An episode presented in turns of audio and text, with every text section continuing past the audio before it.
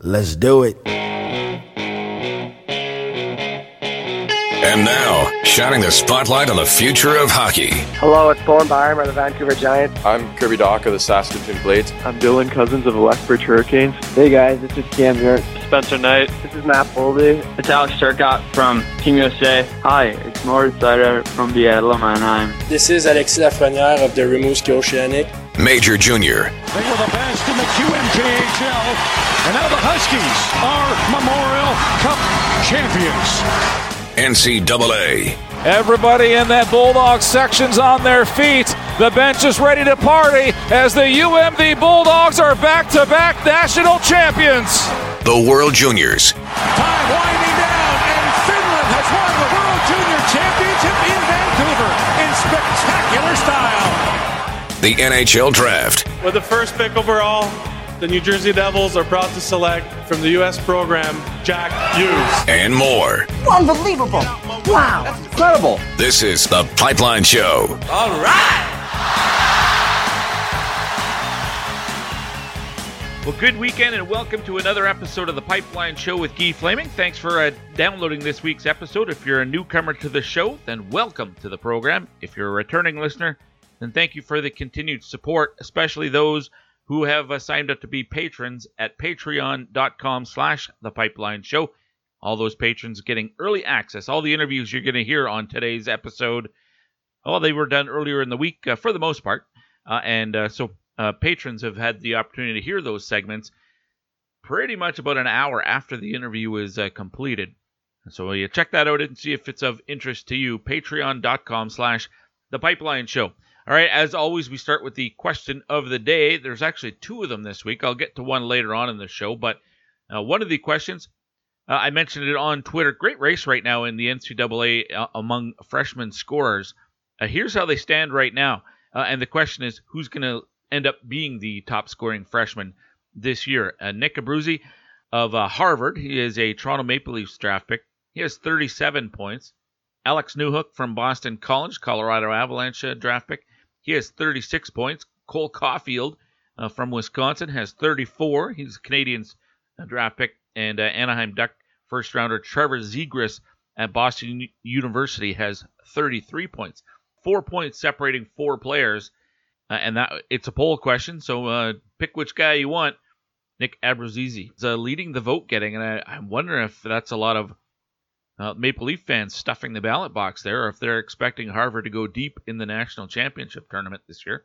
Alex Newhook from Boston College is uh, the next vote getter, but Abruzzese leads the way, 46.5% of the vote. Newhook with 31.8.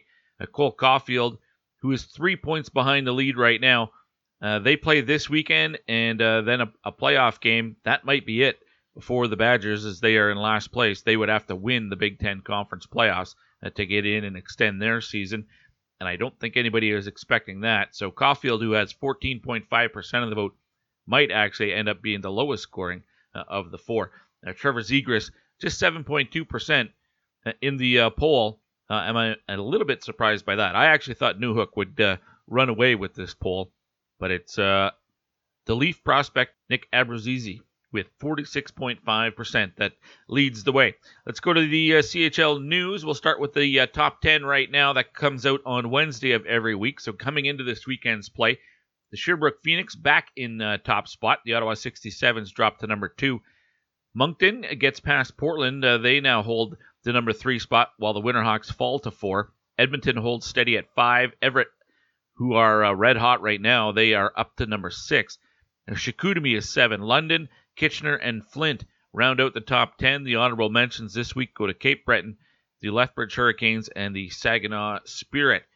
Top scorers in the queue, and remember this was last week's uh, poll question: who's going to end up leading the the CHL in scoring? Well, Alexi Lafreniere up to 101 points now, huge lead over Alex Khovanov uh, from the Moncton Wildcats. He has 89. Igor Sokolov with 85. Uh, Cedric Pare with 84. Felix Robert with 83. Jumping over to the OHL and uh, Marco Rossi now with 105 points. So leads the OHL, leads the entire Canadian Hockey League right now. Uh, Lafreniere is with uh, 101 points, but Cole Perfetti has 102 right now uh, for the Saginaw Spirit.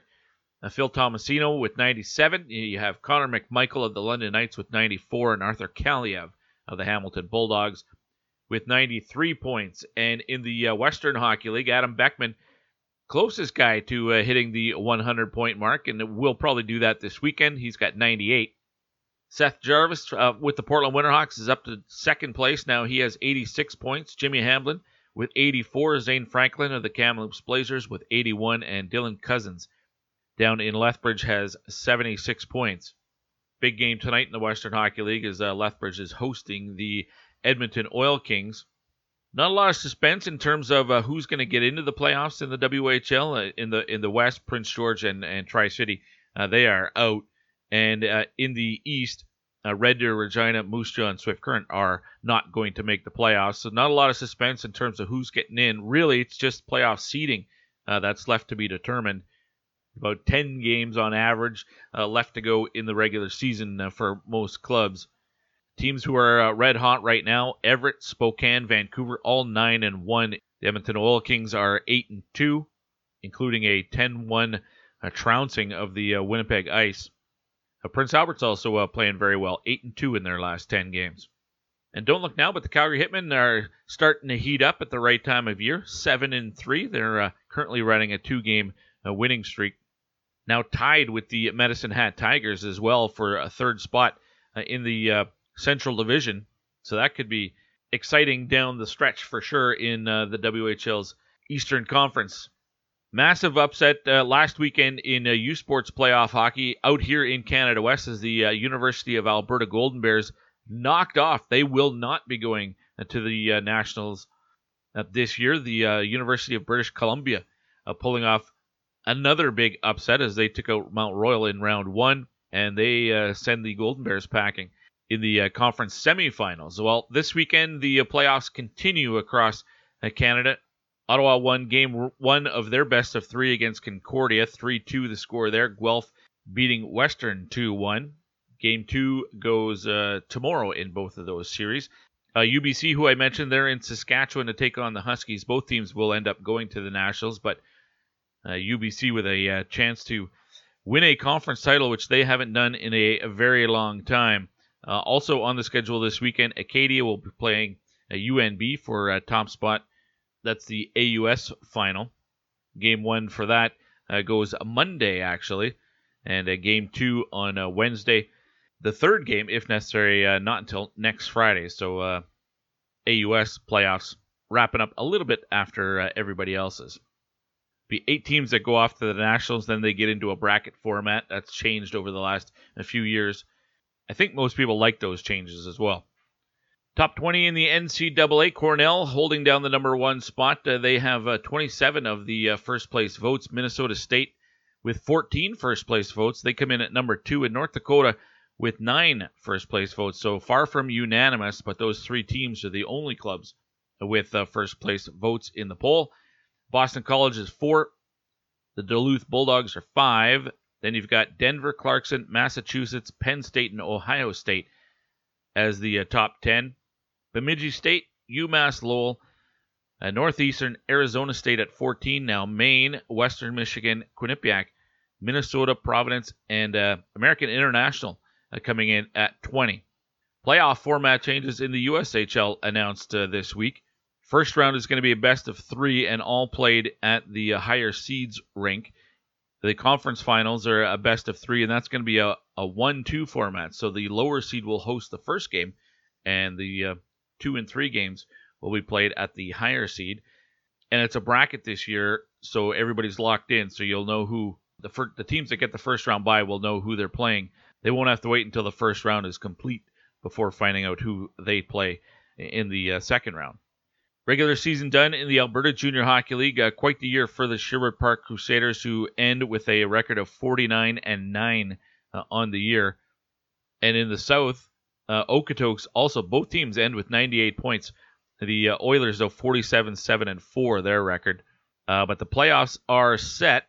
In the North, it'll be Grande Prairie taking on Spruce Grove. Uh, Fort Mac and uh, Whitecourt will get together. Drayton Valley will play Bonnyville. Uh, the uh, Crusaders get the first round bye. with the Calgary Mustangs done this year, that means uh, an uneven number of teams making the playoffs seven in the north, six in the south. Olds will play Drumheller.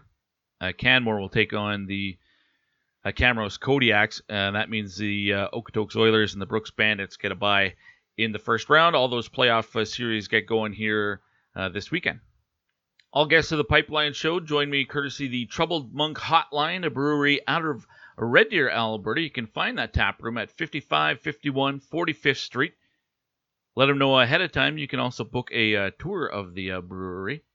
Uh, I'm headed to the tap room uh, tomorrow. The Oil Kings are in Red Deer to play that evening. Going to be uh, getting together with uh, Cam Moon and looking forward to getting to the tap room. There is a Endless Love Barrel Aged Sour Saison with apricot with my name on it. Uh, just waiting for me there.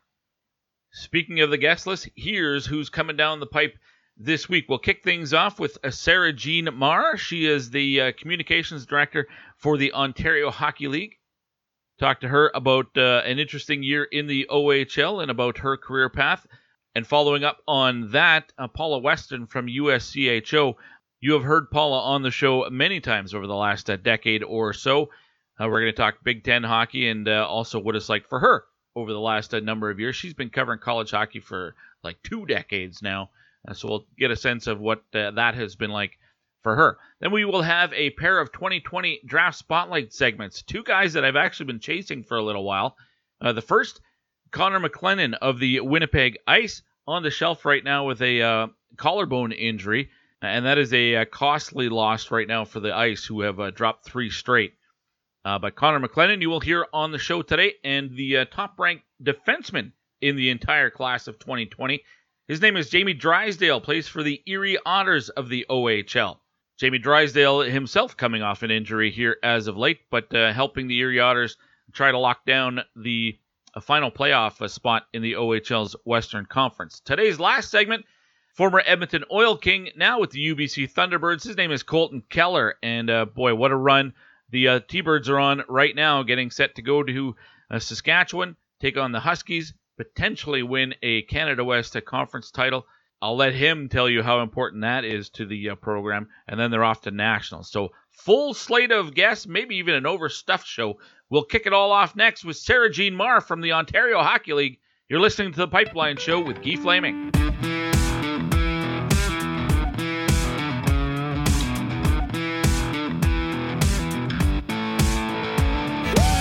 Maloney wants this hat trick, and he's just going right to the net. Scores! There it is! He wanted it. He got it. Give him five points. Hey, it's Gabriel Vilardi of the Windsor Spitfires, and you're listening to The Pipeline Show.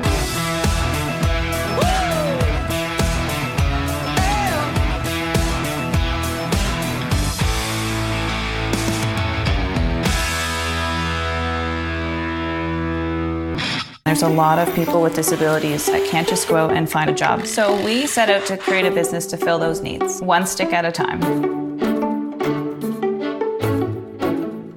The Store Next Door Gift Shop is a Yarmouth based manufacturer and retail outlet store. So we make great ideas that any of our employees come up with and we reuse and recycle as much as possible. Our most popular item is probably our hockey furniture. We take broken hockey sticks and turn them into different products. We go through a lot of hockey sticks, a lot, a whole lot. Considering that it's only been a year and we're shipping internationally, I think that that's been a huge success. Most people's reactions are, wow, you do this here. We don't accept can't here. Everyone here learns in different ways, but we want to give everybody every opportunity to find exactly what works for them. There's nothing better than when a customer buys something and then one of our employees say, I made that. They have meaningful lives and build things they can be proud of and get a paycheck for it. I'm Amy Acker and we change lives one job at a time.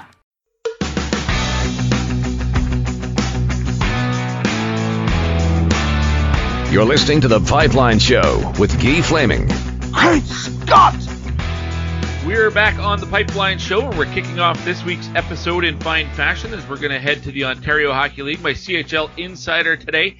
Uh, and those segments brought to you by the store next door out in Yarmouth, Nova Scotia, collecting broken hockey sticks, turning that uh, junk into some absolute uh, cool treasures you can have in your fan cave or maybe you got a sports bar, something like that.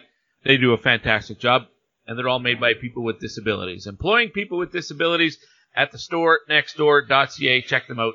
Highly recommend them. Uh, my guest today is uh, working uh, with the Ontario Hockey League, but uh, she's been around uh, junior hockey uh, for quite a while now. Her, you can follow her on Twitter at Sara Jean Maher, and of course, that is my guest. Sara, welcome to the Pipeline Show. How are you? I'm very well. Thanks so much for having me. well, I appreciate you making time this week. Exciting times around well, the entire Canadian Hockey League, but in the OHL, I mean, what there's about a dozen games left, uh, and the stretch drive to the playoffs always exciting. Yeah, it's definitely an exciting time right now. Teams are starting to clinch. Uh, it's really getting down to the wire, and um, yeah, it's just a pretty exciting year for the OHL in general. Well, the top team in the entire Canadian Hockey League, the Ottawa 67s, they're rolling right now and have a big cushion uh, atop the uh, the Eastern Conference and the West. You got some great playoff races. I really like it to see teams that aren't always at the top finding their way into the mix. Uh, the great story with the Flint Firebirds this year. Would you agree? Yeah, it's definitely um, definitely nice to uh, see teams like that do very well. Um, yeah, it's been been very exciting. Uh, no question about that. And the playoffs, I'm sure, will uh, provide a lot more excitement as well. I, I wanted to get you on uh, the show this week, uh, SJ, and I I know a lot of people call you SJ, so I'm going to take advantage of that as well. Creation uh, not that long ago of uh, a new podcast uh, by the league. Is is this your uh, is this your brainstorm? um, I can't take full credit. That's uh, that would be my partner Josh. That was um, kind of his uh, his little project, but uh, something we've been working on together. Um, I think it adds a nice uh, a nice extra element to um, all the work we do and all the um, all our you know our uh, desire to kind of promote the teams both on the ice and all the all the stuff they do off the ice, which is kind of where I I've come in and added added that community element. Um, so yeah, it's just you know another fun way to reach out to all the fans and just have them keep them in the know.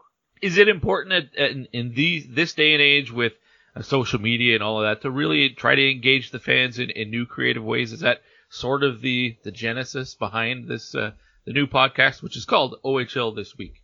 Yeah, I definitely I definitely think that's uh, that's part of it. Um, I just you know it's it's nice to hear the players' voices and you know get that conversational aspect out there as well. Mm-hmm. So I think that's uh, I think that's a, a different element that it's something we haven't really done too much of before.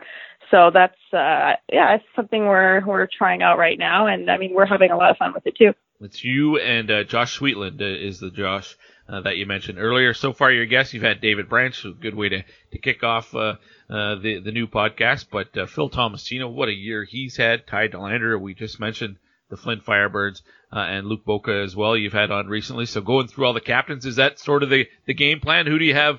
Can you reveal a look behind the curtain over the next couple of weeks? Who you have in mind? uh, unfortunately, I cannot reveal, but I will just say stay tuned because, um, you know, we, we, yeah, like I said, we'd like to give the players a, a bit of a voice there, but um, it's just it's nice to get a lot of different perspectives.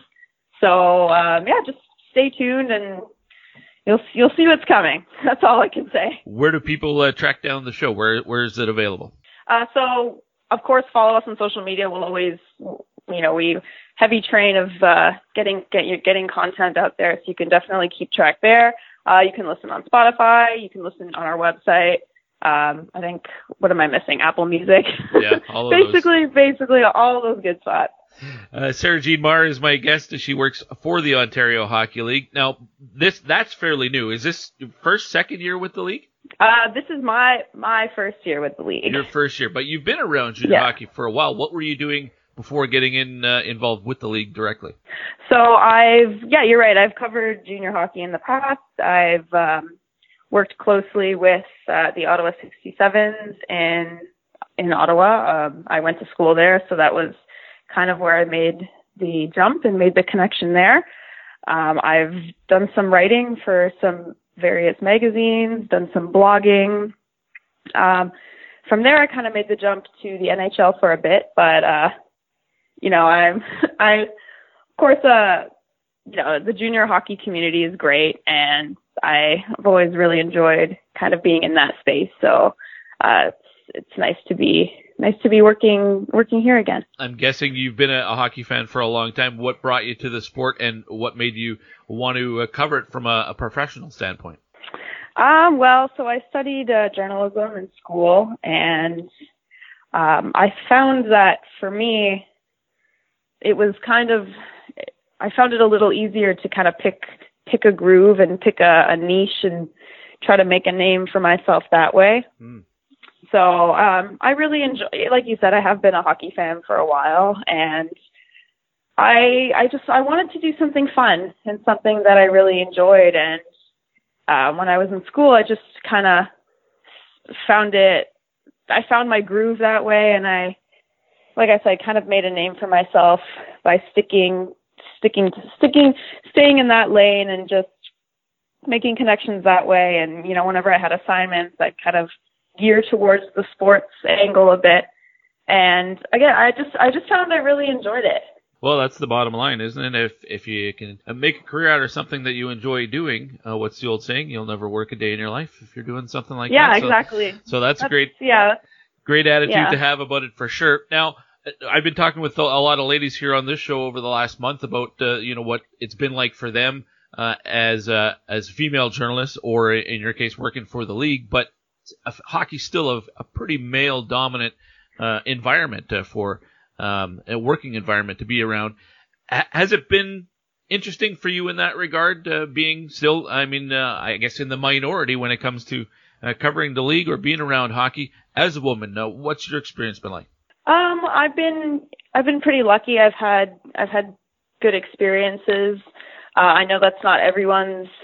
I know that's not everyone's experience, and mm-hmm. I definitely think there's overall there's work to be done. But um, I mean, it's yeah, it's. I'm not gonna. Yeah, you you definitely you, you know you're you know you're in the minority, and there are definitely challenges that come with that. But um, I've I've been I've been okay, and I've I've had help. I've had people, I guess people look out for me, and uh, you know, this industry. A lot of it is about making connections and asking for advice and doing a lot of volunteering and taking on a lot of, uh, I guess, freelance projects. But um, yeah, I, I I can't really complain. I've had I've had a pretty pretty good path. It hasn't always been easy, but um, yeah, it's uh, it seems to have come along pretty well. Never had an experience where whether it was a player or a coach or a GM or something like that that you felt maybe was treating you a little bit differently because you're not a guy. Um, I mean, for the most part, no. Like I said, that I mean, some sometimes you it kind of hits you that you're, I guess, in the minority, but I, for the most part, no. Okay, well, that's that's good to hear for sure. Where do you uh, want to take the career? Are you, I mean, you're only with the league. Uh, this is, as you said, your first year, so I, I'm sure you're not looking too far down the road at this point. But where do you where do you want to take the journalism career? Um, I'm very happy where I'm at right now. Um, I've I love writing about hockey. I like interviewing players. I like telling stories, and I've always been a big junior hockey advocate. So I think it's, I'm, I think I'm in a pretty good spot. Excellent. Well, SJ, listen, I really appreciate you making time today. I appreciate uh, getting the chance to speak to you about uh, some of this stuff. Uh, I wish you the best of luck, and uh, boy, you're going to get to watch some exciting hockey here uh, once the playoffs get started. Yeah, thank you so much for having me. Sara Jean Maher from the OHL. Uh, thanks to her for uh, giving me a little bit of time there to uh, talk about the OHL and about her career path. The uh, playoff picture for the Ontario Hockey League. Well, in the Eastern Conference, and keep in mind the OHL still goes 1v8 rather than divisional playoffs like uh, the NHL and like the WHL. Um, 1v8. So in the Eastern Conference, if they started tomorrow, it would be Ottawa against Niagara. But the Kingston Frontenacs just two points back uh, of Niagara for that last playoff spot. They actually have a couple games in hand on uh, the Ice Dogs right now as well. So can Shane Wright lead his team into the playoffs? Some playoff seeding to be decided uh, in the uh, Eastern Conference as well. As you have Barrie, Hamilton, and Mississauga separated by just two points. Uh, they're currently sitting fifth, sixth, and seventh. Meanwhile, in the uh, Western Conference, coming into this weekend's play, the London Knights are in top spot with 80 points and have two games in hand on uh, Flint, who is in second. The Firebirds have been playing really well here as of late. Uh, the Kitchener Rangers, the Saginaw Spirit, uh, those three teams, Flint, Kitchener, and Saginaw, all again separated by two points. And really, only the final uh, entrant up for grabs is Erie and the Soo Greyhounds, separated by three. But Erie in eighth place have a couple of games in hand on the, the Greyhounds, so it looks like they're in control of their own destiny here. With uh, well, they have 11 games left. The Greyhounds just nine games left. All right, up next, joining me uh, via the Troubled Monk hotline will be Paula Weston from USCHO. We're going to talk some college hockey as it's the final weekend of the regular season uh, for the Big Ten Conference, and lots to be decided still uh, as the playoffs are right around the corner. She will set the stage for that. We're also going to talk to her about uh, how things have changed, or have they changed, in her 20 years plus of covering college hockey as a female reporter. That is all coming up next. Paula Weston from USCHO on the Pipeline Show with Guy Flaming.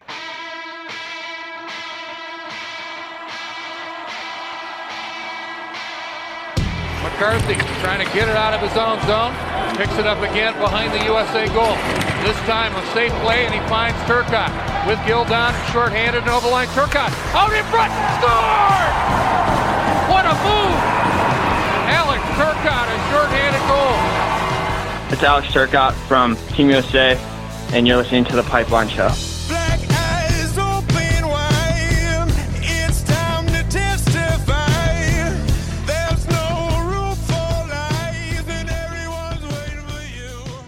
Passion, talent, development. NCAA hockey offers all that, and its players graduate at a 90% rate. NHLers Kyle Turris scores! Wow, what a goal! And Duncan Keith. And future NHLers Tyson Jost and Dante Fabro all took the campus route. Whether you are a fan or a player, nothing compares to college hockey. Visit collegehockeyinc.com and follow at college hockey. Champions of the college hockey world! You're listening to The Pipeline Show with Guy Flaming. Hey, as they say in hockey, let's do that hockey. Back on the Pipeline Show, and we're continuing on with our uh, theme this month, talking with ladies who are working in and around hockey, and we'll get to that in a second. But it is an NCAA Campus Report segment. Those are always brought to you by College Hockey Inc. If you're a player or you have a player in your family and they are looking to explore all of their options, you need to know what you can and what you can't do to maintain your college eligibility. And College Hockey Inc. is a great resource for that. You can get in touch with Mike Snee or Nate Ewell, and they can steer you in the right direction as well. My guest today is Paula Weston from USCHO. Paula, welcome back to the Pipeline Show. It's been a while. It has. Thanks. It's good to hear from you. It is, and uh, it's good to catch up with you as well. And exciting times. Playoffs right around the corner. Of oh. course, you cover oh the you cover the Big Ten for USCHO, and uh, right down to the wire. Got some great races right now. It's crazy. I mean, I knew it would be interesting this season because you know you, there's only seven teams in the league in spite of its name, and um, and each team has specific strengths that it can play to. Um, and I hate the word parity that's bandied about uh, uh, college athletics so much, but it absolutely is true. You know, there's a lot of parity in the Big Ten this year, so we knew it would be weird and crazy. But boy, it's crazy. well, final weekend uh, this weekend, right, of the regular season, and then we get into playoffs, and every team in the conference gets in, but the top team yep. gets that bye uh, through the first round. Right now, that's Penn State, but they're the only team not playing this weekend, so everybody else has a an opportunity to, to catch them. While Ohio State and the uh, Minnesota Golden Gophers can catch them. Uh, what do you foresee with this weekend? I don't know, boy. You know, and and I really, I know, I know. Hey, I'm the expert on this, right? I mean, that's the weird thing. Like, it's it's okay. So Penn State has 41 points. Ohio State and Minnesota are tied with 37 points in second place.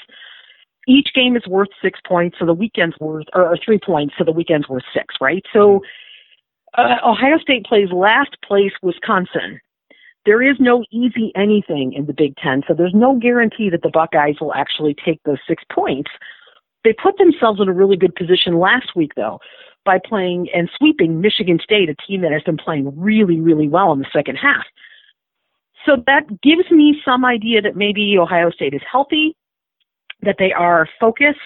They have a very veteran team. And so, uh, and a team that's been to the Frozen Four. And so I think the juniors and seniors.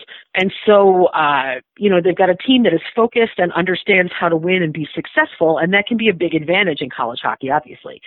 So perhaps they're a team that can take advantage of this and get the five points that they need to overtake Penn State, right? Which would be, you know, uh, uh, a win and a and a tie with a, the extra point um, from the from either a shootout or from the three on three. So that's a possibility. And then you have Minnesota, that is young, was I think the second hottest team in the Big Ten until last weekend when they went to Penn State, and Penn State took five of six possible points from them. So Penn State's another veteran team, right? And so they also have incredible playoff experience, not Frozen Four experience, but playoff experience. And so they knew what was at stake and they did what they needed to do, stopping a really young team in its tracks. Um, that I, I don't know what that means for this weekend though, because you've got youthful enthusiasm and I think Minnesota is the fastest team that I've seen play this season. So you've got that going. Um, they could possibly get five points out of this weekend as well and surpass uh, Penn State. And if it winds up in a tie, if it's like a three-way tie between Penn State, Ohio State, and Minnesota, which is a possibility, mm-hmm. um, then Penn State has a tiebreaker. If it's a tie between Penn State and Ohio State, Penn State has a tiebreaker. If it's a, if it's they've got all the tiebreakers, so okay. that's you know that's that. So um, Minnesota or Ohio State would have to um, overtake them, and if Minnesota and Ohio State tie, Ohio State has the tiebreaker, the first tiebreaker. So um, it, it's it depends on what happens. Ohio State has really sort of struggled on and off with consistency this season. I know they've had some injuries, and that's been part of the problem. So they haven't had a full complement of players, and so uh, and they've also kind of struggled in goal in places that they didn't. You know, it's a place that they didn't think they were going to struggle for a little bit, and and I don't know if this means that they have come into their own at exactly the right time after what they did against a very good Michigan State team last weekend or not. And then Minnesota struggled and then came on in the second half with confidence. But after last weekend, I don't know how a young team is going to respond. And I know that this, that Guy Gadowsky is going to be watching every possible game that he can this weekend to see where Penn State winds up, right? Yeah. And they're also going to be looking back at the season and sort of regretting a few things. I mean, they had all season long, uh, Gadowsky talked about how the team was struggling with an identity crisis. You know, they averaged more than five goals or about five goals a game last season, and he prides himself on a really offensive team that's really fast up and down the ice, and and they they got shut out a few times this year, and that really I think threw them. And and they had several games where they scored tons of goals. They're still scoring over four goals a game, I think, um, or close to it. But uh, and a lot of players, a lot of coaches would love to have that problem, but uh, they really are they really are struggling. And I know that if they don't capture the regular season title, they're going to look back in a couple of weekends and go, "Man, why could we have done what we did against Minnesota that weekend?" Well, you know, I see Penn State scores more than anybody else in the conference, and by a mm-hmm. significant margin. But only Wisconsin has allowed more goals as well. So Penn right. State's Penn State scoring five goals a game, it seems like, but they have exactly. to. Yeah, exactly. Well, and that's that's sort of been for as long as I've known Guy Gadowsky, that's sort of been his MO, like all the way back to when I knew him when I covered the CCHA and he was at Alaska Fairbanks. And he plays a very passionate, he wants his team to play a very passionate, up and down the ice, transitional, fast offensive game. And, and to have, you know, to be able to score just one more goal than you allow still gets you to win, right? Yeah. And so, and that's and that's how he's always been. That's the style of hockey he plays, and it's really worked for him. But this season, when that offense has dropped off just a little bit, it's been enough for concern for him. So, yeah, they allow a lot of goals. They do, in spite of the fact that Peyton Jones is having a really good season. Doesn't surprise me when you say that about Guy Gadowsky. He's an Edmonton guy who grew up here in the '80s exactly. in the glory days of the Oilers, and that they were all exactly. running gun. Um, you know, you you've got to look though. Look, go to if you haven't gone to HockeyDB and looked at his his or anywhere else online and looked at his player profile shot, uh-huh. and it's it's it's Gadowsky missing a front tooth. It's Yeah. the perfect Guy photo. Paula Weston from USCHO is my guest here on the Pipeline Show. We're looking at the Big Ten. Uh, now, a, a couple of players I wanted to ask about in particular, and uh, we'll start with uh, Cole Caufield in Wisconsin because there was so much attention Mm-hmm. uh, heaped on him early in the season. Yep. How would you describe his season? Because he's got 34 points in 32 games, 19 of which are goals. Yeah. That's amazing. Yeah. But for me, Yeah. Oh, he's been really inconsistent though. There's long stretches where he, there's no production. he's young. I mean, and I think the transition for him from from college or from uh, uh, the uh, developmental program to college was challenging for him. Um, he's also not getting a lot of support on that team from uh, a deep offense. I think that's been one of Wisconsin's problems. And so, uh, and I'm not faulting Wisconsin or the coaching staff for that. I just think that's kind of the way it's, it's worked this season. So, I mean, he's young, and, and I don't know the kid at all. So I don't know if he's believed his own hype. I've heard he's a nice kid. I don't know, right? I mean, he probably is, but I don't know, you know, what's in his head. I sus- it looks to me like a very typical rookie season for a really talented young man in, at a college level. So, it, and I don't know too, then if that means that because he hasn't because he's shown some inconsistency that he's going to be told to stay put for another year, Hmm. you know, or or because Wisconsin isn't doing well, I don't know if he's going to be told, you know, leave. I don't know how that's going to work out for him. But he's a threat every time he's on the ice. But you're right, inconsistency. And I, I you know, having watched him a little bit this season, I think he sometimes maybe goes for the cute play that he shouldn't go for, or maybe second guesses himself in, in, in terms of when to pass or when to shoot. Hmm. And I think that, and I think that's a young player's issue, an inexperienced player's issue. Okay. He's awfully good though. Yeah. Yeah, well, there's lots of talent there, that's for sure. Struggled at the World Junior Championship though as well, and Yep. I just wondered Yep. if that was just kind of a microcosm of what his season was like uh, at Wisconsin. I think he'll, I think he'll get past it at some point with development. I do, but not this year.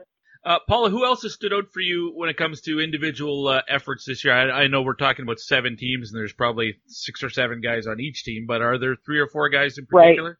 Um, I like Patrick Khodorenko's uh, performance at Michigan State this year. Right. He was on that line with Taro Hirose last year. That uh, you know, and Hirose is the moment he left Michigan State, went to Detroit and played, you know, and got like a an assist in whatever eight, you know, seven out of the eight games that he played at the end of last season. And he's been up and down with Detroit this year. He's he's going to be a, a real talent, I think, at some. And I'm sure that all Detroit Red Wings fans are looking for that at some point too.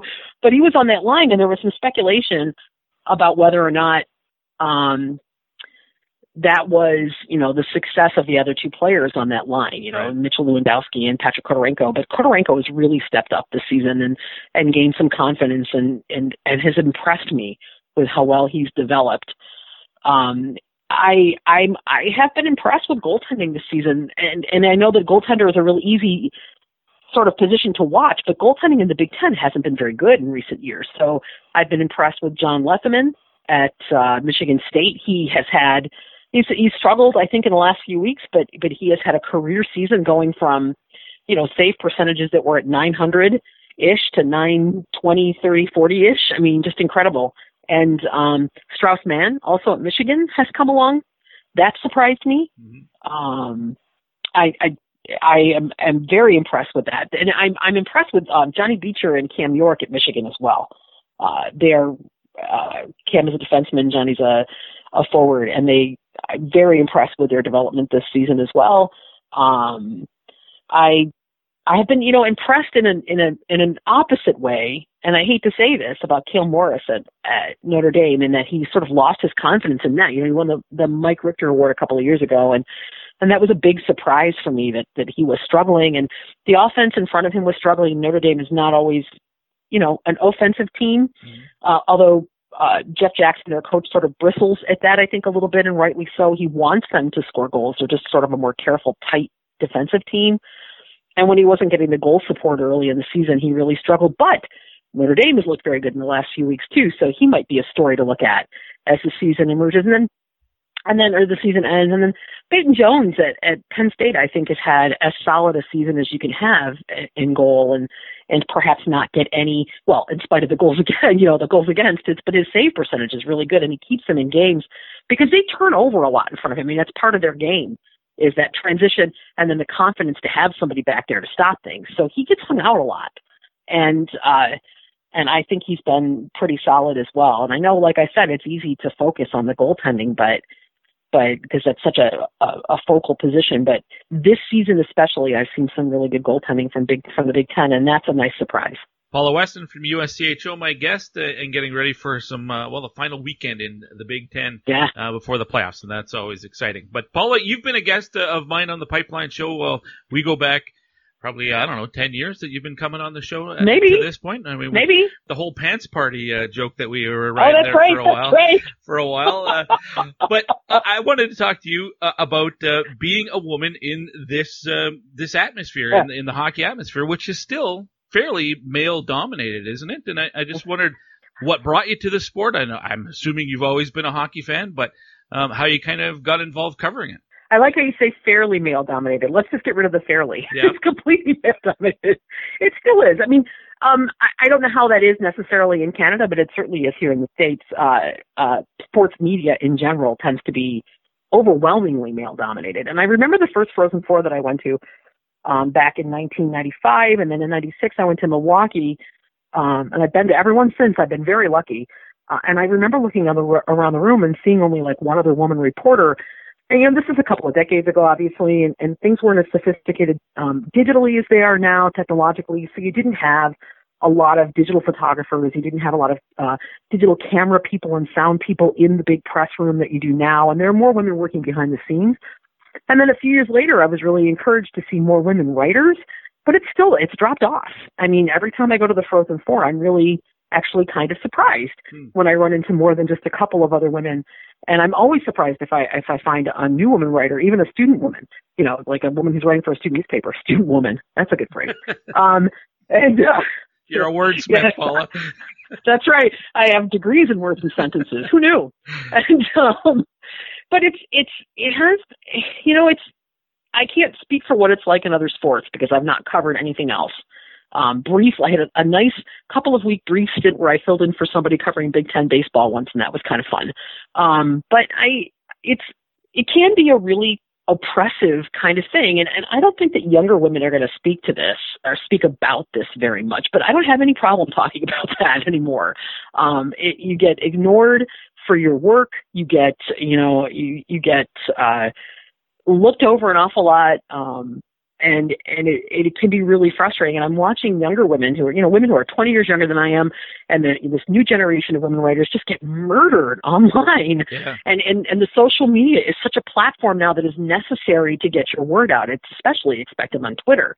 And I just watch these young women get eviscerated. And it reminds me of my early days when I would get horrible emails from people calling me awful sexist things. And uh that's you know, it it so that atmosphere is not necessarily the best and I don't know what you know, I don't know how that's ever going to change it. That having been said, covering college hockey, I have met some of the best people that I've ever known in my whole life. And when I'm in that press room, when I'm at a game, I never experience any of that.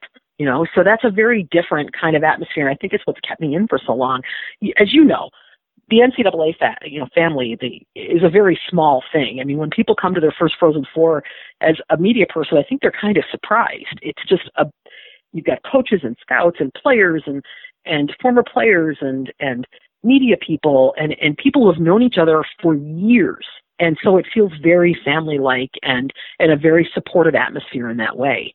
Um, so that has been very rewarding, without question. I've met great people because of college hockey and fantastic fans, and and the coaches. Every coach in my league is wonderful, and uh, in fact, I can't even I can't point to a coach who's ever been a jerk to me for any reason. Well, you know, unless I unless I wrote something about, about his team that he didn't like. But I mean, it wasn't because you know I'm a woman in sports. It was because I wrote something about his team that he didn't like. And I've had a few of those conversations. Sure. but you know, but it's and I got into it um to answer that part of the question. Um I've always been a hockey fan. My mom is a huge hockey fan and um she's from Eastern Pennsylvania and was a huge fan of the Hershey Bears back in the day and that's how she got into it and and um and then the Bruins, my dad's from from New England, so he was a huge Bruins fan. And um I've always loved the sport and I had it's a very odd little story. I was a graduate student at Ohio State teaching uh, an early American literature class of all things, and I th- I had three Ohio State hockey players in the class. This was back in the early '90s, and the team was terrible. I mean, awful. I don't know if they had three wins that season. And the players were great. They were wonderful kids, and they were the, the entire class was a really supportive group of people. And you know, you had a young woman in class who was in theater, so like 20 people went to her play, and then and people started going to the hockey games, and and this one kid was unable, he was academically ineligible to play, and so a bunch of people started going to practice to support him, and and um, at the end of that season, the captain of the team gave me the name of an editor of a small newspaper in Michigan and said, "Here, I think you ought to write about this." Mm. And I contacted him and covered that first season, 94, 95, I think it was. I covered Ohio State, Bowling Green, and Miami um, for this tiny newspaper in Michigan. And then I got picked up by U.S. College Hockey Online the next year, and that's and I've been doing it ever since. And as you said, for the most part, your experiences with players and with coaches have been overwhelmingly yeah. positive. Oh yeah. So when oh, yeah. when there's been negative stuff, it's from readership. Oh god, yeah. Oh god, oh, wow. come on, they're sports fans. Yeah. Come on. of course. I mean, I scream at the television sometimes when I don't like what somebody says. Right. Um, you add, you know, you got, you know, you you get this. There's this this cultural thing where people are, and again, I'm I'm speaking from an American point of view. That, that, that, that it's expected that men are supposed to be announcers, for example, mm-hmm. you know, that and so that the male voice is somehow the more authentic voice, and that's not it's not a, an unusual thing. I mean, it permeates every bit of culture in the United States.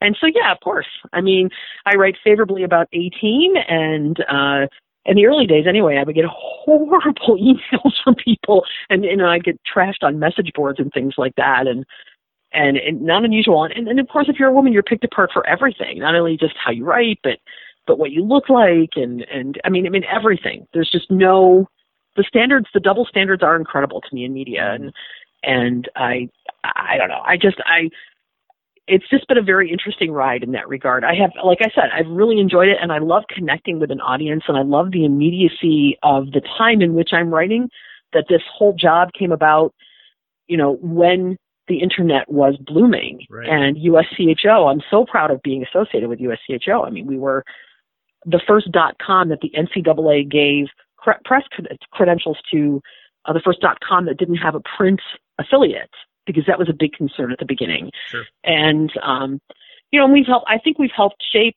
I know we've helped shape the discourse of college hockey and, and, and hockey in general, and, and and the way it's written about. And, and and it sounds really silly and geeky, but the way things are formatted when you write about hockey, we've shaped that you know, and it sounds really, we notice things like that in the early, you know, going like, oh, everybody's using this abbreviation or doing this, or, and, and, and we had a big hand in that and a big hand, I think, in popularizing college hockey. And, and I'm incredibly proud of it. Well, and you're one of the reasons that we uh, still like to talk about college hockey here on this show, and uh, you've helped educate Thanks. me uh, about uh, college hockey, the ins and outs, and uh, I really appreciate you making the time this week and uh, every time that you've been on the show. And I look forward to talking to you again, Paula. Oh, I really appreciate that too. I love I love uh, talking to uh, all of my Canadian friends about college hockey as opposed to major juniors. But you know, that's a time that's a story for another time. well, next time. All right. Thanks for this, Paula. Thanks a lot. I appreciate it. Paula Weston, so good. Such a great great guest to have on the show. Always a wealth of information. She does a fantastic job. Uh, and wonderful to, to, to catch up with her once again. She was one of the first college uh, hockey guests that we had uh, on the program, and the whole pants party thing. It was based off the uh, the clip that's seen in uh, Anchorman, where Brick Tamland, who is slow, asks uh, Veronica Corningstone, he would like to extend an invitation to the pants, to the party, to the pants, to the party in the pants. Yeah, that's where that all came from. She rolled with it it, was an intro, part of an intro that we had coming back from break uh, back then, and uh, Paula just rolled with it, and it was funny, it was hilarious. We that was kind of a running gag uh, for a, a year or so that we had her on the show uh, way back then. Interesting times in the Big Ten, lots to be decided uh, this weekend, and then the playoffs kicking off uh, right away. And it's really it, it's a it's a pick'em almost to come out of that conference. So we'll see how it all plays out here over the next uh, week or two or three, uh, and then the national championship uh, starts gets going here. Well, I guess about a month from now. All right, up next on the Pipeline Show, we're going to have back-to-back 2020 draft spotlight segments. Uh, the first guy, I've been trying to get him for about a month. Finally, had to go through his agency to secure the player. wasn't having a whole lot of success with his club team. Uh, but Connor McClennon of the uh, Winnipeg Ice also represented Canada at the uh, Hlinka Gretzky Cup this past summer and at the U17s when he was that age. But he's been injured for a while. We'll get an update on that. We'll talk about his season in Winnipeg. That's all next with Connor McClennon of the Winnipeg Ice here on the Pipeline Show. Now near side White. Far side Krebs. Wrist shot. Scores! Peyton Krebs, a wrist shot from the far side and gets by Bailey Brkin. Hey, it's Peyton Krebs from the Kootenay Ice, and this is the Pipeline Show.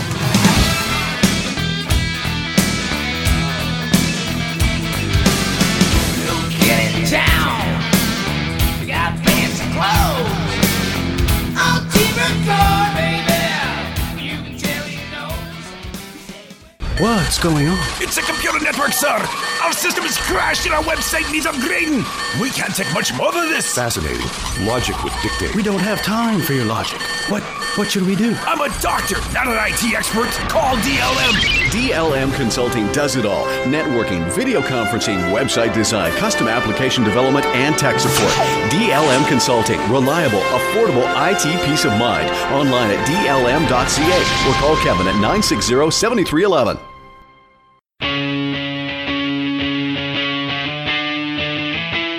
You're listening to The Pipeline Show with Guy Flaming. You don't scare me. I got chunks of guys like you in my stool. Back on the Pipeline Show, we're going to have a 2020 Draft Spotlight segment. My guest is coming from the Western Hockey League, which means it's an In the Dub segment brought to you by dubnetwork.ca. You can stay up to date on everything that's happening around the Western Hockey League. Uh, make it a bookmark on your uh, browser. You can also subscribe to get your daily dose of the dub. It comes right to your inbox. You don't even have to search for it. Uh, my guest today uh, is Connor McClennon from the Winnipeg Ice. Uh, Connor, thanks for taking the time. Welcome to the Pipeline Show. How are you? Doing great, thanks. Thanks for having me. Uh, it's a pleasure to get a chance to speak with you. I've been chasing this interview for a little while, to be honest with you. So you've been on my my radar for a bit. Uh, I know it's uh, tough times right now for you and for the team. As you and I are speaking, it's uh, Wednesday this week, and the Ice were just in Edmonton and on the opposite end of a uh, 10-1 uh, uh, shellacking. Um, did you have a chance to watch that game from Winnipeg? Yeah, I uh, got together with uh, Krebsy. Uh, we're sidelined for the next little while, but got together and watched it. Um, hopefully the boys can bounce back and get a win in Calgary tomorrow. Yeah, tough uh, when uh, the, the team's uh, two biggest guns aren't on a road trip like that, especially when it's crunch time getting into the stretch drive of the playoffs and the, and the Winnipeg Ice uh, trying to uh, get back into contention for top spot in the East Division. Uh, where do you see the team right now? Uh, you know, obviously with you and Peyton on the sidelines, uh, how do you feel about where the, the team is at?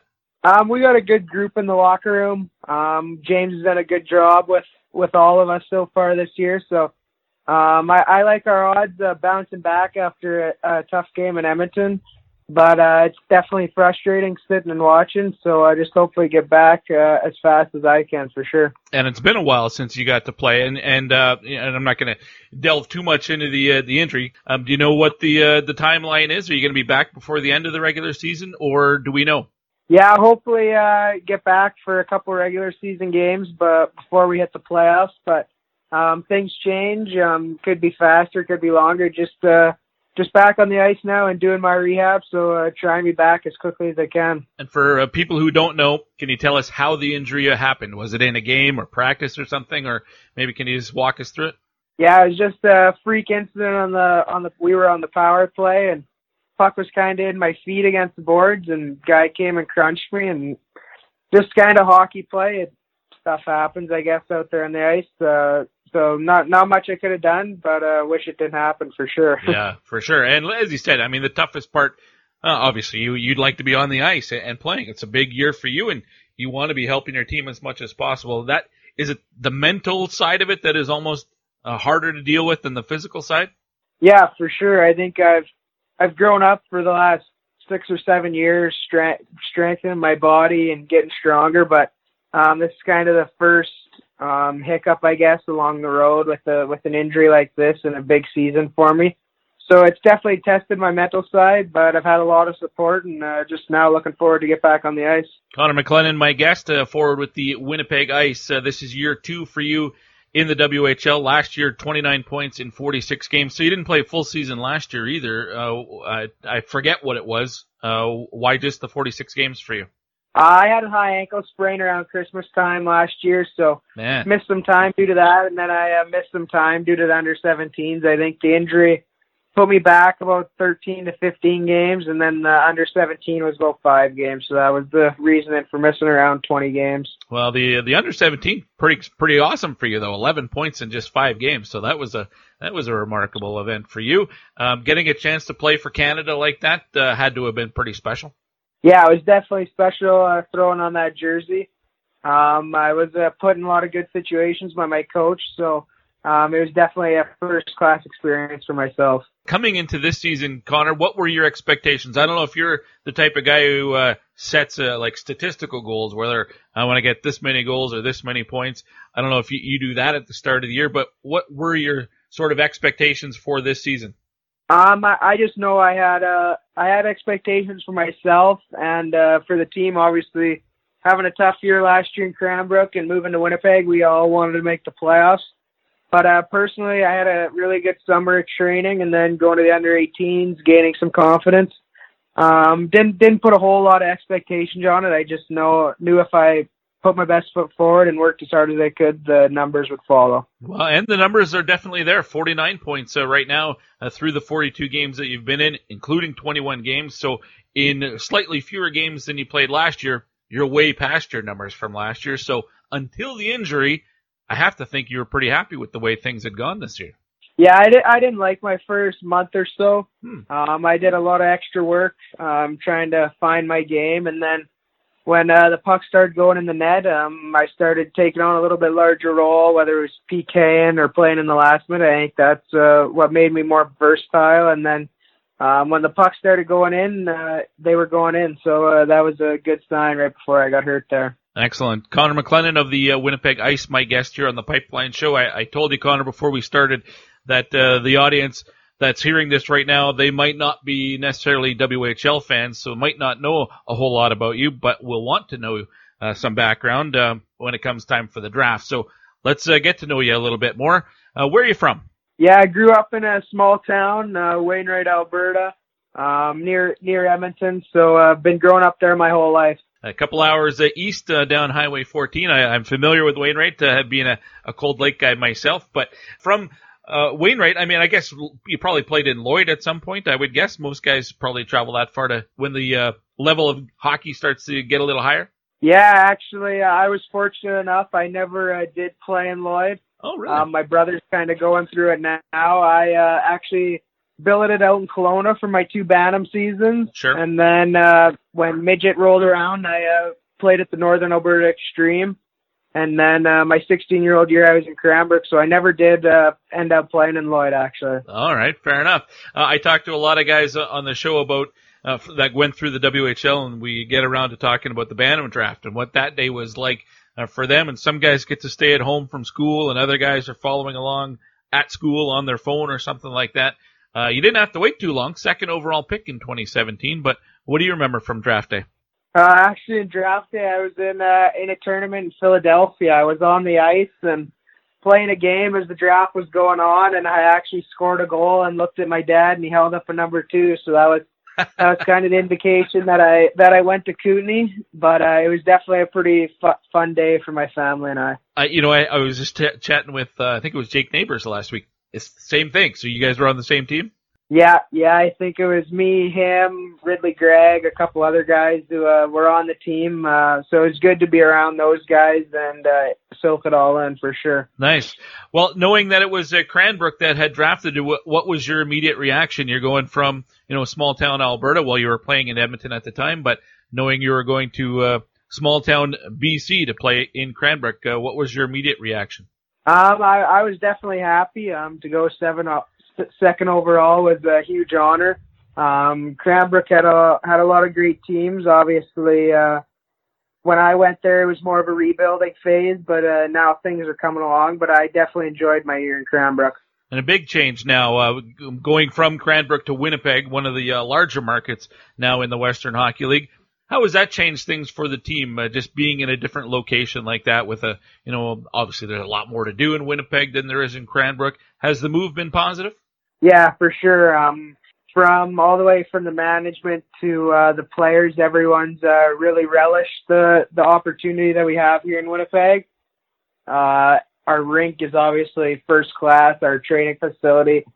They're uh, in the works of building a new game rink. Um, playing at the Max Bell has been a lot of fun, but uh, I'm looking forward to uh, seeing what Winnipeg can bring home this year. Isn't it the Wayne Fleming or something like that? Yeah, Wayne Fleming. Yeah, you betcha. uh, Connor McClennon is my guest. Um, for the benefit of those who haven't had a chance to watch you play uh, in action, whether it was you know in Kootenay or in Winnipeg this year, or with Canada in the past, the Hlinka Gretzky Cup as well. Can you give us a bit of a, a self scouting report on uh, what fans should expect when they see you play? Yeah, I'm a guy who uh, loves to put the puck in the net. I'm a really passionate player. Um, every time I'm on the ice or when I score a goal, I treat it like it's going to be my last one. Hmm. so uh, that's something that I that I love to do. Um, a little bit smaller guy, but uh, plays with uh, some tenacity. So that's uh, something that I take pride in. Uh, Central Scouting lists you at 5'8 and 163 pounds. Are those numbers up to date? Yeah, those are pretty accurate. Um, be, be right around 160 to 165, and yeah, right about one or uh, 5'8. You bet. Now, being out right now with the collarbone injury, does that uh, prevent you from doing a lot of uh, of training? I mean, you, I suppose you can still ride the bike and stuff a lot, though.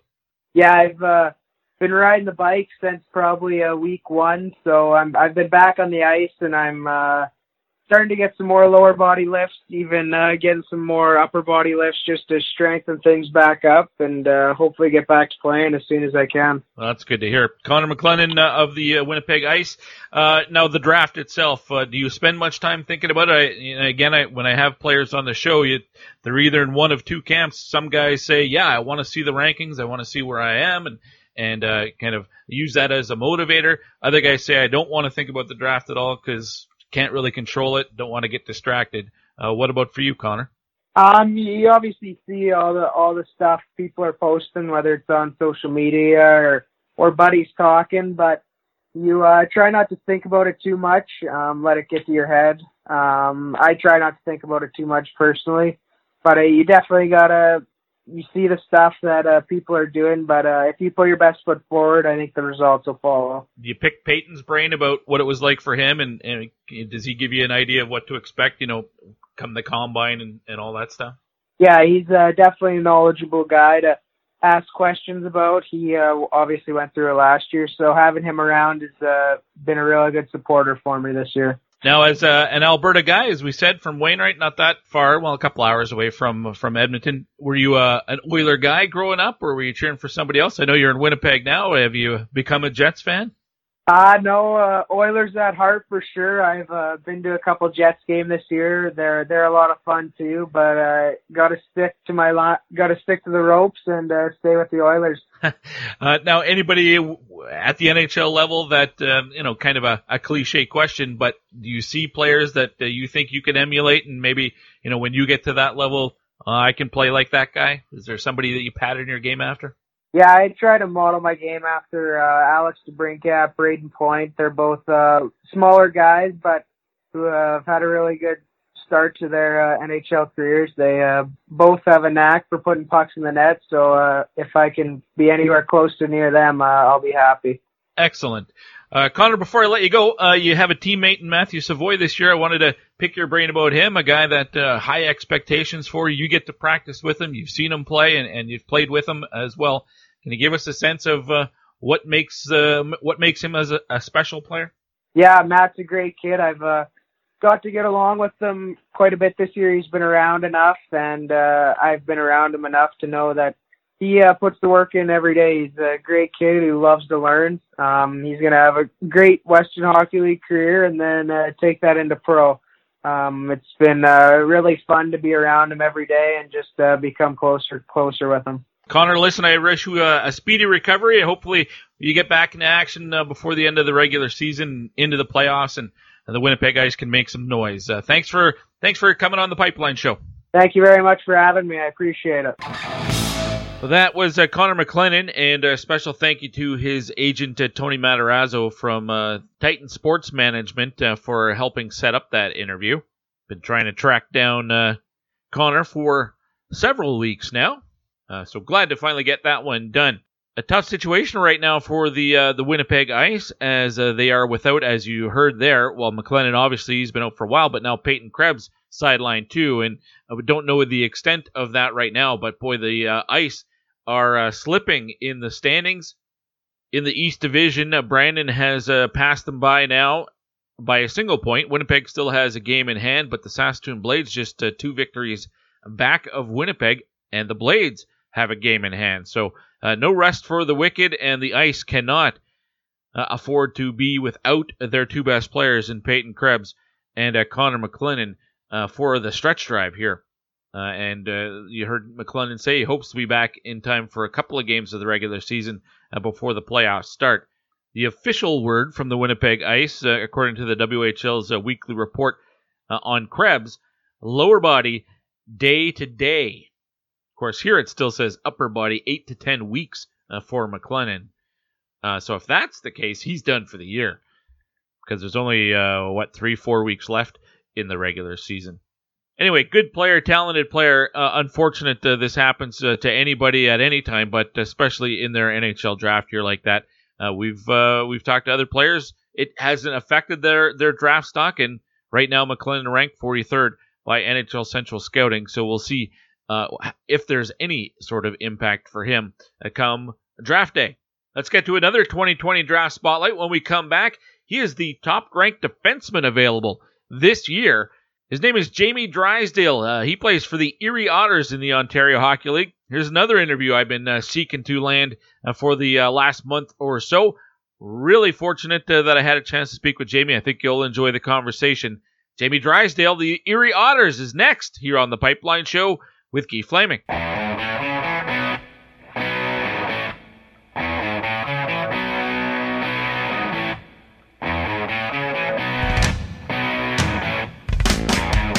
shot on goal for Denmark on that power play. Now McDavid back the other way. In comes Connor McDavid. Loose in front. Scores! Connor McDavid with a fantastic goal. Hey, Connor McDavid of the Erie Otters, and you're listening to The Pipeline Show.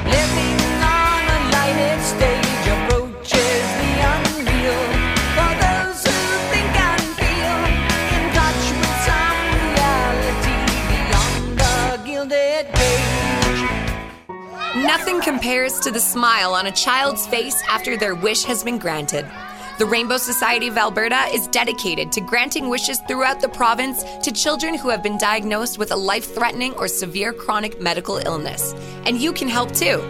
View the wishes, refer a child, and donate at rainbowsociety.ab.ca or get involved as a volunteer. Having a wish come true fills a child's heart with hope and happiness.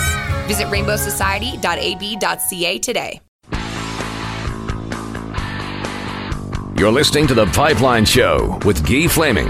Yo! Stop your grinning and drop your linen.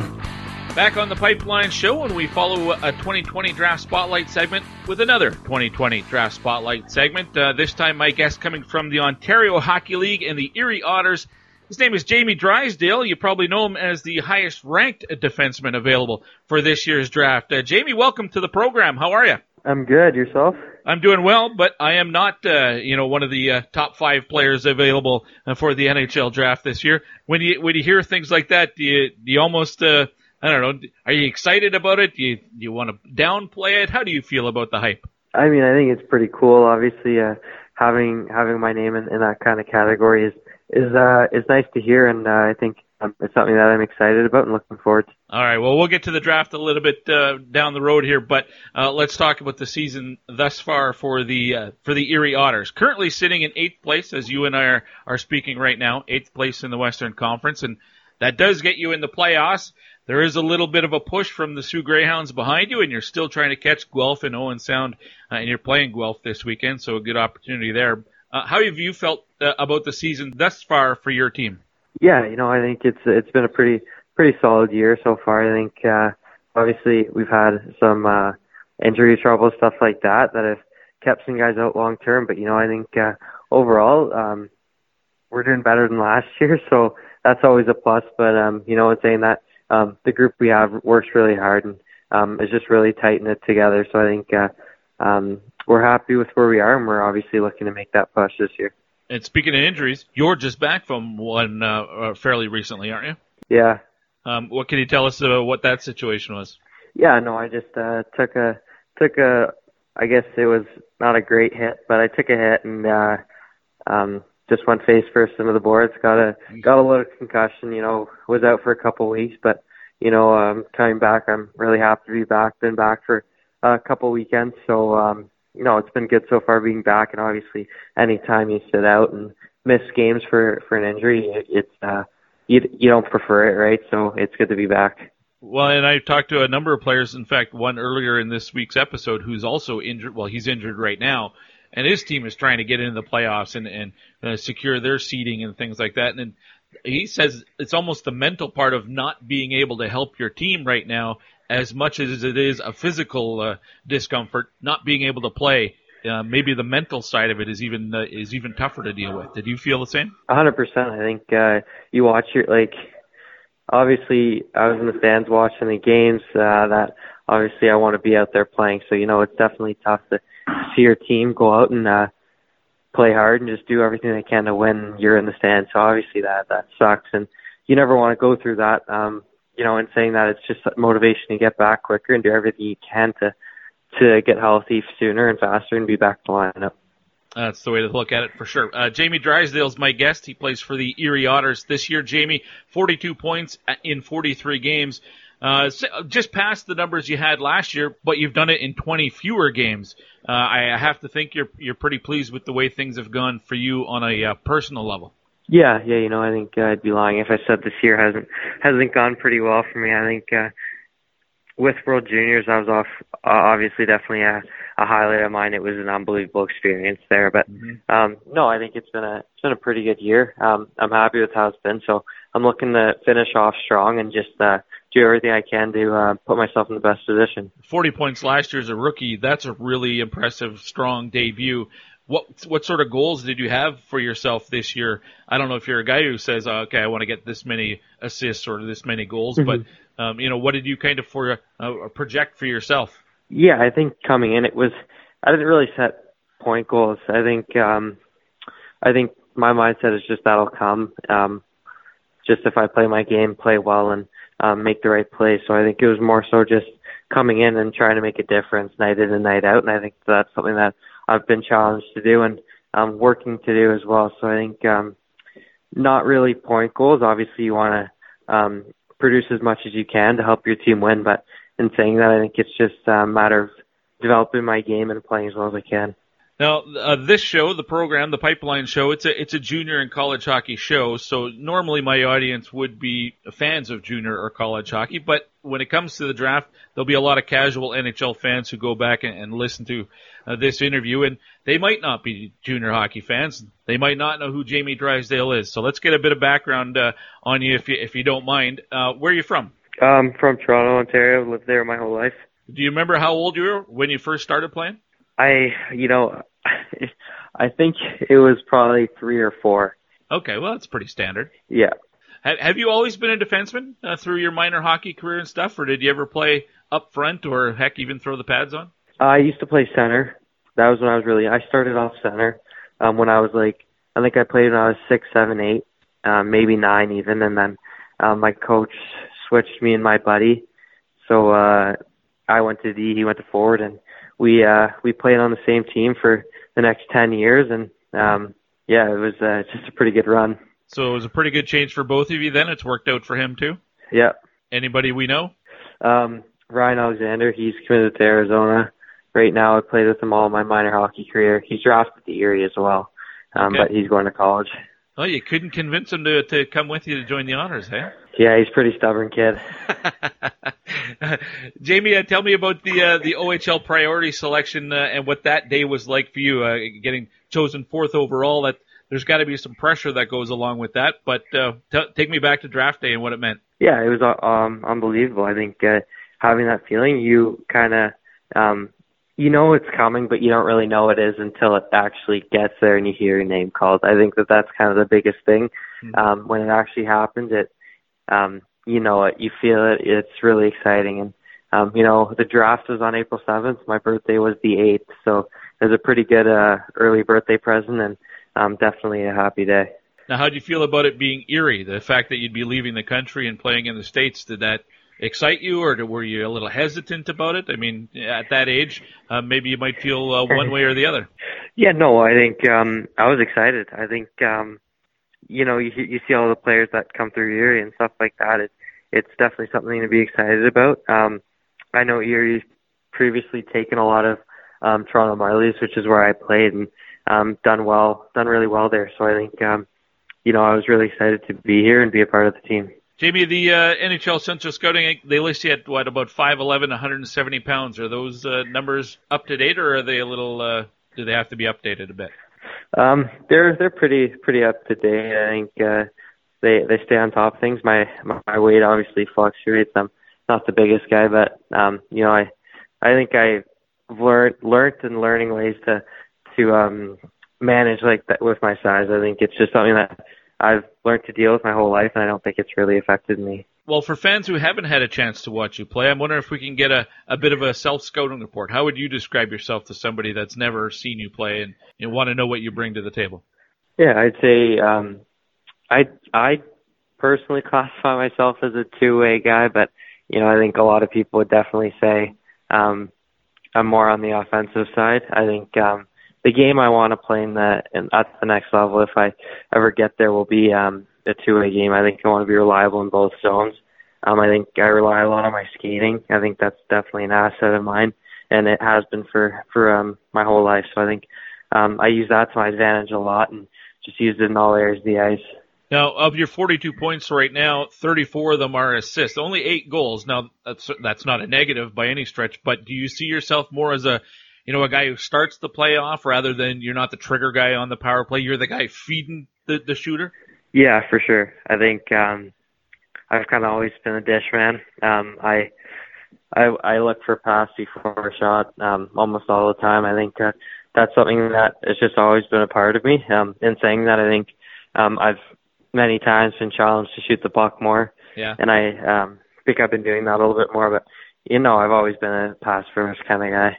Now, uh, with at the World Junior with Hockey Canada, you got to play with you know Ty Smith on the back end, uh, Calen Addison on the back end. Both guys also not six foot three and 210 pounds, uh, but really successful. And uh, Ty was a, a first round pick, Calen an early second round pick. Do you see similarities in the way they play and the way you play the game? Yeah, yeah, I think uh, I think I do. Um, they're obviously great players. I think uh, it was definitely fun to play alongside them as well as just watch and take in what they do. I think obviously they're both a couple years older and uh, more developed, so I think uh, where I could learn things, I, I learned, and I where I could pick up um, little details in their game or how they uh, how they make plays and what they do on the ice was definitely something that I look for. Um, now, tell me about the draft, uh, Jamie. And, and uh, uh, you know, when I talk to players on this show uh, that are draft eligible, they're one of either two camps. Some guys they don't want to think about the draft; they don't want to know where they're ranked uh, because it could be a distraction. And other guys say they look to see where they're they're ranked because they use that as a motivator in in a way. Uh, yeah. What what about for you? How do you feel about uh, you know all the attention and and um, the rankings and things like that? Yeah, I'm more of a guy like obviously you see all that stuff with all the social media. Um, you're gonna see it; it's gonna come around. But I try not to think about it too much. I think uh, definitely um, you do think about it. Um, being um, in that situation. But I think um, you know it's it's definitely something that that's there and um, up front with you, and um, something that you look forward to, excited for, and something that um, you dream of going through. So I think um, definitely there's nerves, but you know I think um, at the end of the day you can only can control what you can control, right? So um, I think I'm just focused on um, doing everything I can to to be the best player and best person I can be by come draft day. Well, I don't know if there's a list out there, you know, with NHL Central Scouting or TSN or Sportsnet or any of the independent uh, ranking places. I think everybody has you as the highest ranked defenseman. Why do you think that is? You've, you've played with or against uh, many of the defensemen eligible this year. What sets you apart in your mind? Um, I think my skating, the way I skate, is definitely something that that separates me. It's always kind of been an asset of mine.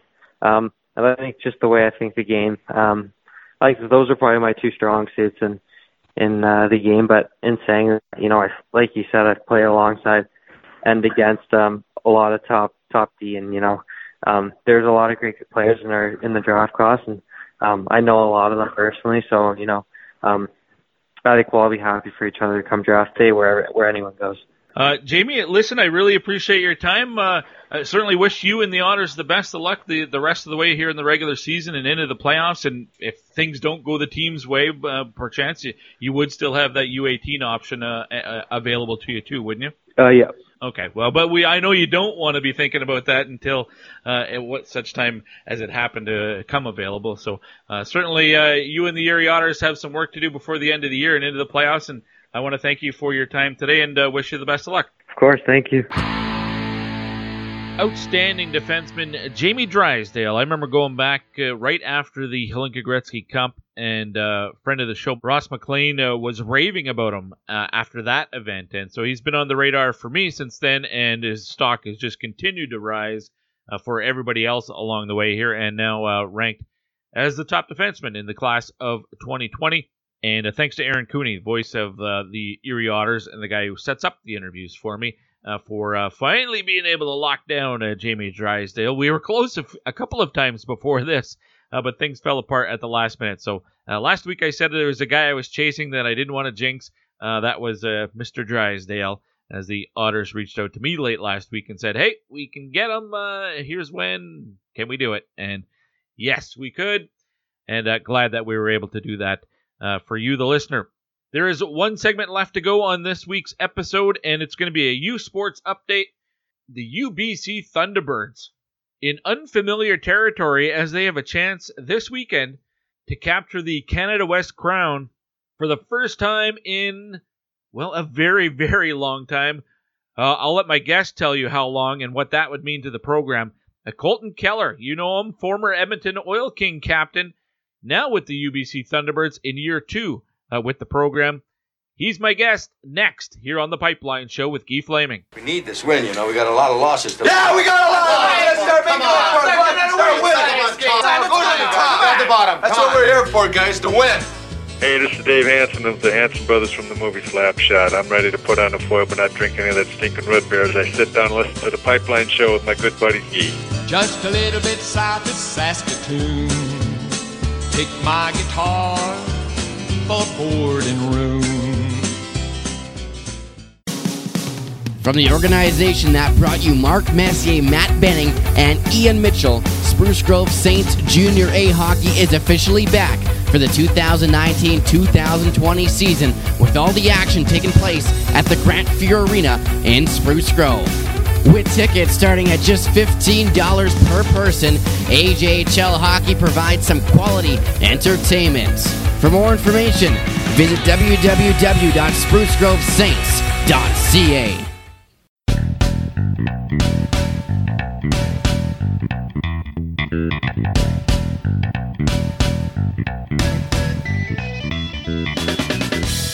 You're listening to The Pipeline Show with Guy Flaming. You know, I hear the camera adds 10 pounds. Looks like you've eaten five cameras. Last segment to go here on the Pipeline Show for this week, and it's a U Sport update. And uh, wow, things, uh, big things happening in U Sports uh, hockey in the playoffs. And uh, my guest uh, coming from the University of British Columbia, former Edmonton Oil King captain Colton Kehler. Uh, Kels, welcome back to the Pipeline Show. How are you? Yeah, I'm, I'm good. Thanks for having me, Guy. It's been a while since our last one. Yeah, that's right. Well, it's this is year two for you uh, at the U Sport level, and uh, I I don't think uh, you could have scripted the playoffs here to be any better. Uh, first round upset over uh, Mount Royal, and then uh, a big one up here in Edmonton last week, spoiling your the home team's big playoff push and doing it in the what used to be your hometown here with the Edmonton Oil Kings, but a big win against the Alberta Golden Bears as well. Obviously, you guys have got to be sky high right now. Yeah, um, it's been a nice, nice run we've been on. Um, and you know, like you said, to do it in, in Edmonton was a nice little cherry on top. I know for myself and and guys like Patty Day who was able to share it with his family, and Quinn who was able to you know finish his WHL career in Edmonton to share it with his billets. And um, and some of the guys at the game, it was it was pretty special. Uh, that'd be Quinn Benjafield, and, and you mentioned Patty Day for all former uh, Edmonton Oil Kings. Now, uh, tell me about the series. Uh, well, let's start with the Mount Royal series, and I, I, don't know how you felt going into that one, but I think on paper, most people would have expected uh, you guys to be the underdogs or picked you to be the underdogs. Uh, how'd you pull that one out? Uh, you know, we played them the week before actually, and and we split with them, so that gave us a, a good amount of confidence going in going into that first round. Um, we we believe we were pretty evenly matched. You know, we were obviously four and five in the standings, but um, it was it was a heavy series playing them. Um, we we had a bit of hate going on, and you know we came out Friday with with that confidence, and then uh, Saturday Saturday they came out with you know their desperate their desperate push to keep their series alive, and then Sunday it was just a it was a seesaw battle. We we ended up going up three nothing. They climbed back, and then they scored with what 1.1 seconds left in the third, and um, that that that was uh, that was pretty heavy going back into the room. But mm-hmm. you know, when when it gets to that point in, in your season and in, uh, game three, an elimination game, it uh, you know that's that's what you're playing for. You just want to keep your series alive, and I think we we grasped that going back out for overtime. We were able to get one on the power play to to send us to Alberta. So it was uh yeah that was that was definitely definitely uh, an emotional series the way you describe it, though, you, you blow a three nothing lead. They tie it with under two, just over a second left to go in the third period. You know, I don't think anyone would, be, would blame you if going into the dressing room before overtime, you almost feel defeated. Like, man, I can't believe we let them get back in this game and tie it up. And how how do you come out for overtime not feeling like in a way you've already lost? I think we just, you know, we want to utilize every minute of that intermission just to kind of reset. And um, it was it, it was definitely difficult. Um, you know, not to you know overhype it, but it was I think it was close to the anniversary of that 2010 game where you know the U.S. tied it, and I mean it's but just just realizing you know what was at stake, and you know we had gone that far, and we were proud of our weekend up to that point. So just just to stick with it, and you know we we we had nothing to lose, like you said, we were we were a bit of the underdogs. So just remembering that for sure was was helpful. Colton Kehler of the UBC Thunderbirds is my guest. He joins me courtesy the Troubled Monk Hotline. Uh, now uh, UBC, then then you go to you come up here to Alberta to take on to Edmonton to take on the Alberta Golden Bears, and and again, you, the U of A getting to the national championships is it's almost a foregone conclusion. I think everybody almost expects that to be the case every year. Uh, not this year though. You guys knocked them off, and again, you win Friday, but they come back and and uh, win a fairly decisive six-one game on yeah. Saturday. Yeah. But then you take you you win two one in, in, a very tight game on Sunday. Uh, how do you when you look back at that series? How did it go in your favor?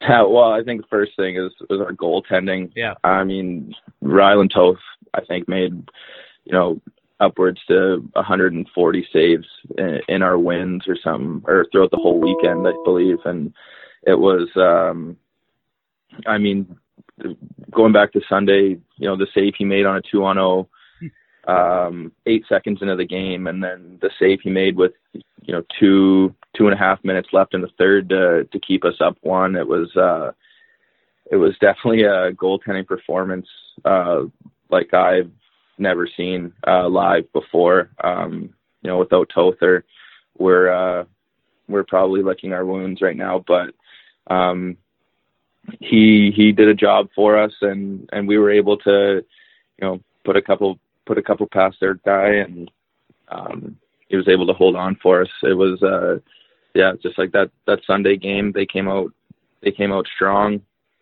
got one got one in the first, and then Tulsa just shut the door. Um, I think mentality we we wanted to have was just putting pucks on net. We knew we could. Uh, if if there was one area that we could exploit, it was just put putting pucks on net, and um, it worked for us. We, we were able to get a couple by them. All right. Well, this weekend you're uh, in Saskatchewan, in Saskatoon, to take on the Huskies. Uh, what's the uh, the weekend series or the season series like between the two teams? Um, yeah, they they had our number in the in the regular season, I think.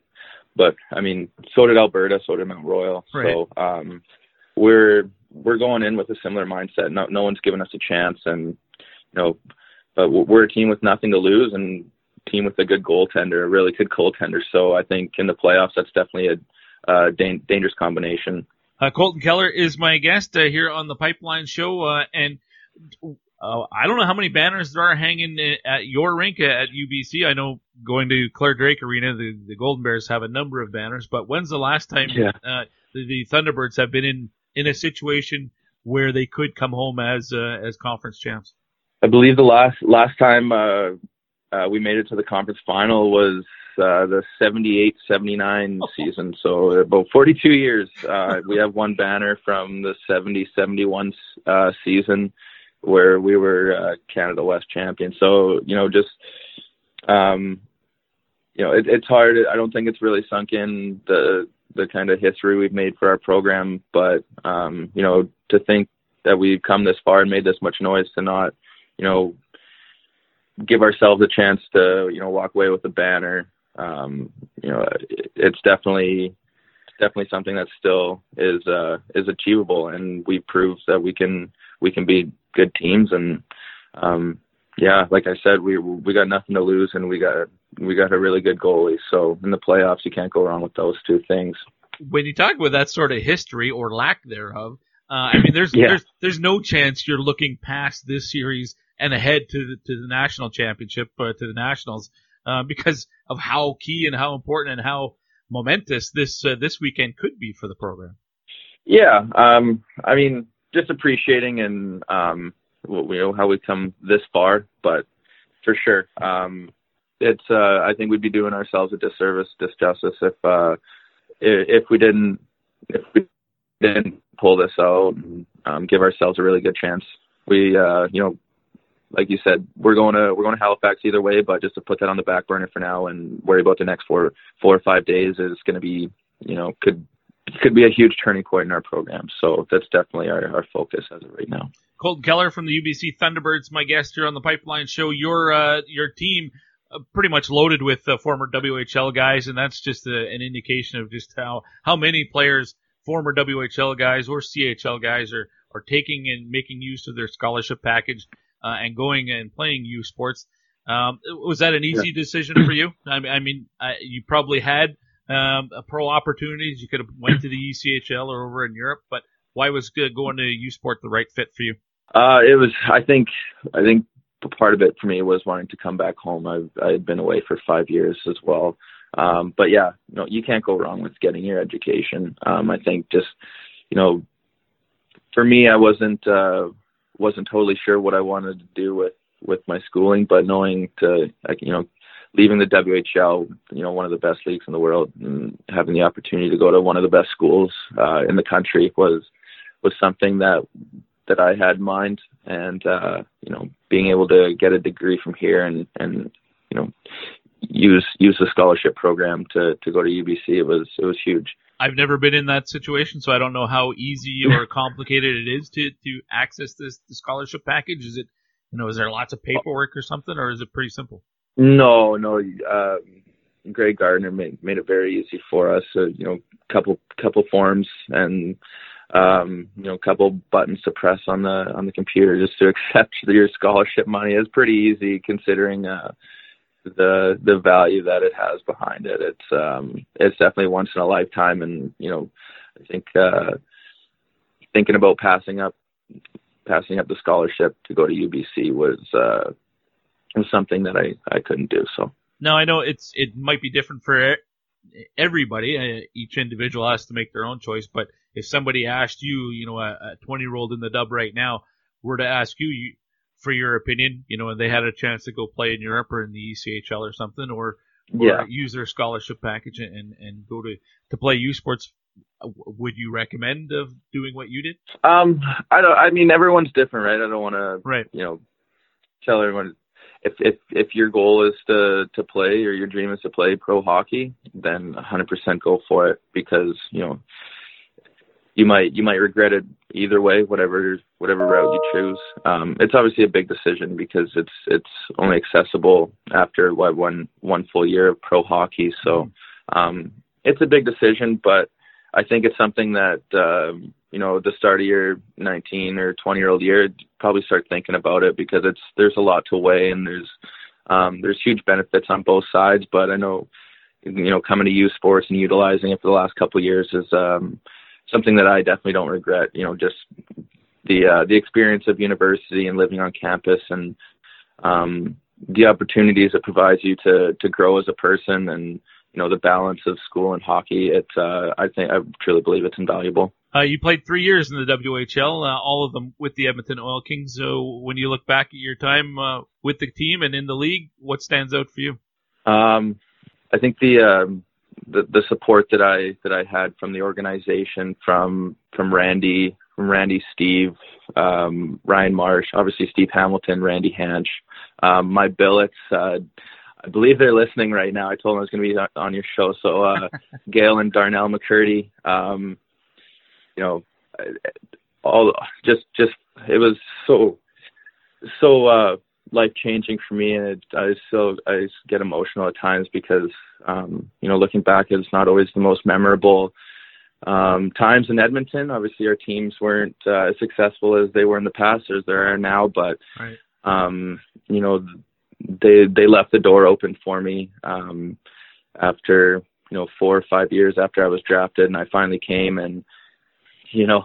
Uh, from from the scholarship to the way that they helped me um you know base almost turn my life around it was uh um I'll never forget the the impact and the influence they had um on my life so that that's definitely the one thing that that stands out for me uh, now, I, I, it's only been a couple years, so I, there still be some guys on the current Oil Kings roster that you got to play with. Do you, do you keep in contact with any of the guys, or do you do you follow how the team is doing? Obviously, you're aware that they're currently uh, one of, if not the top team in the league. Yeah, no, I, I definitely follow the team close. Uh, it's hard not to. I still played with a good handful of those guys, and to see them, you know, have such quick success um, after you know us finishing last two years ago, mm-hmm. and for them to turn it around, to see those guys doing well, I, it, it it definitely makes me happy to um, to see that, and you know they deserve it. Um, and so some of those guys were were younger when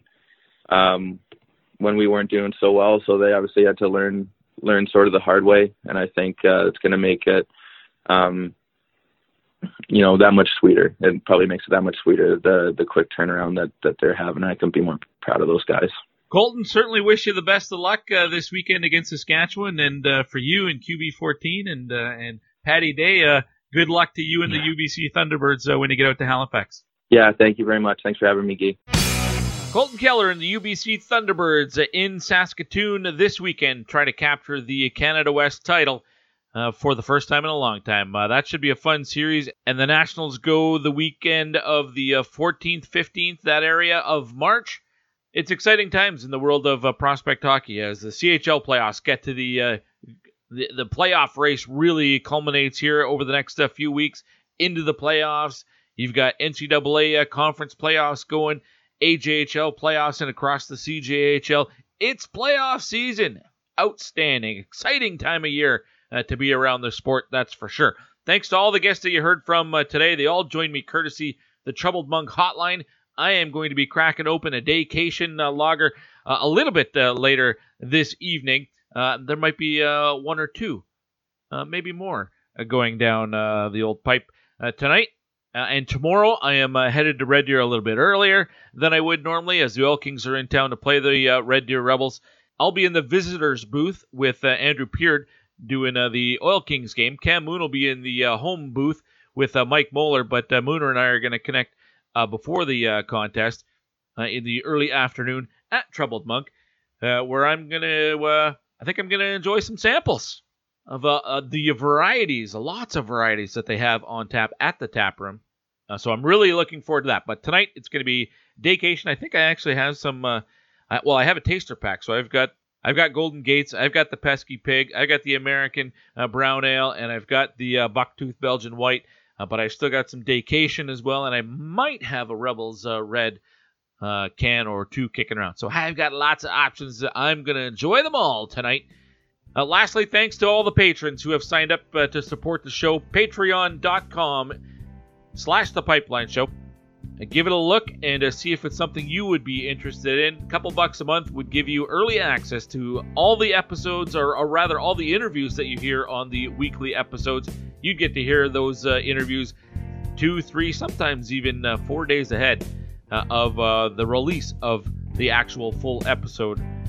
Uh, and a number of people have uh, helped uh, keep the show going uh, by doing that. So I really appreciate that and, and encourage everybody else to uh, look into it as well, just in case. Next week on the show, more 2020 draft spotlights. I think I'm going to uh, grab somebody to tee up the Alberta Junior Hockey League playoff picture. It's been a while since I had a guest from the Q, so we'll probably head out there. NCAA campus report, more in the WHL. Lots, so much we can talk about this time of year and we will do it all. So between now and then, get out and watch some junior college hockey so that you and I can talk about it next week right here on the Pipeline Show. Until then, my name is Guy Flaming. See ya.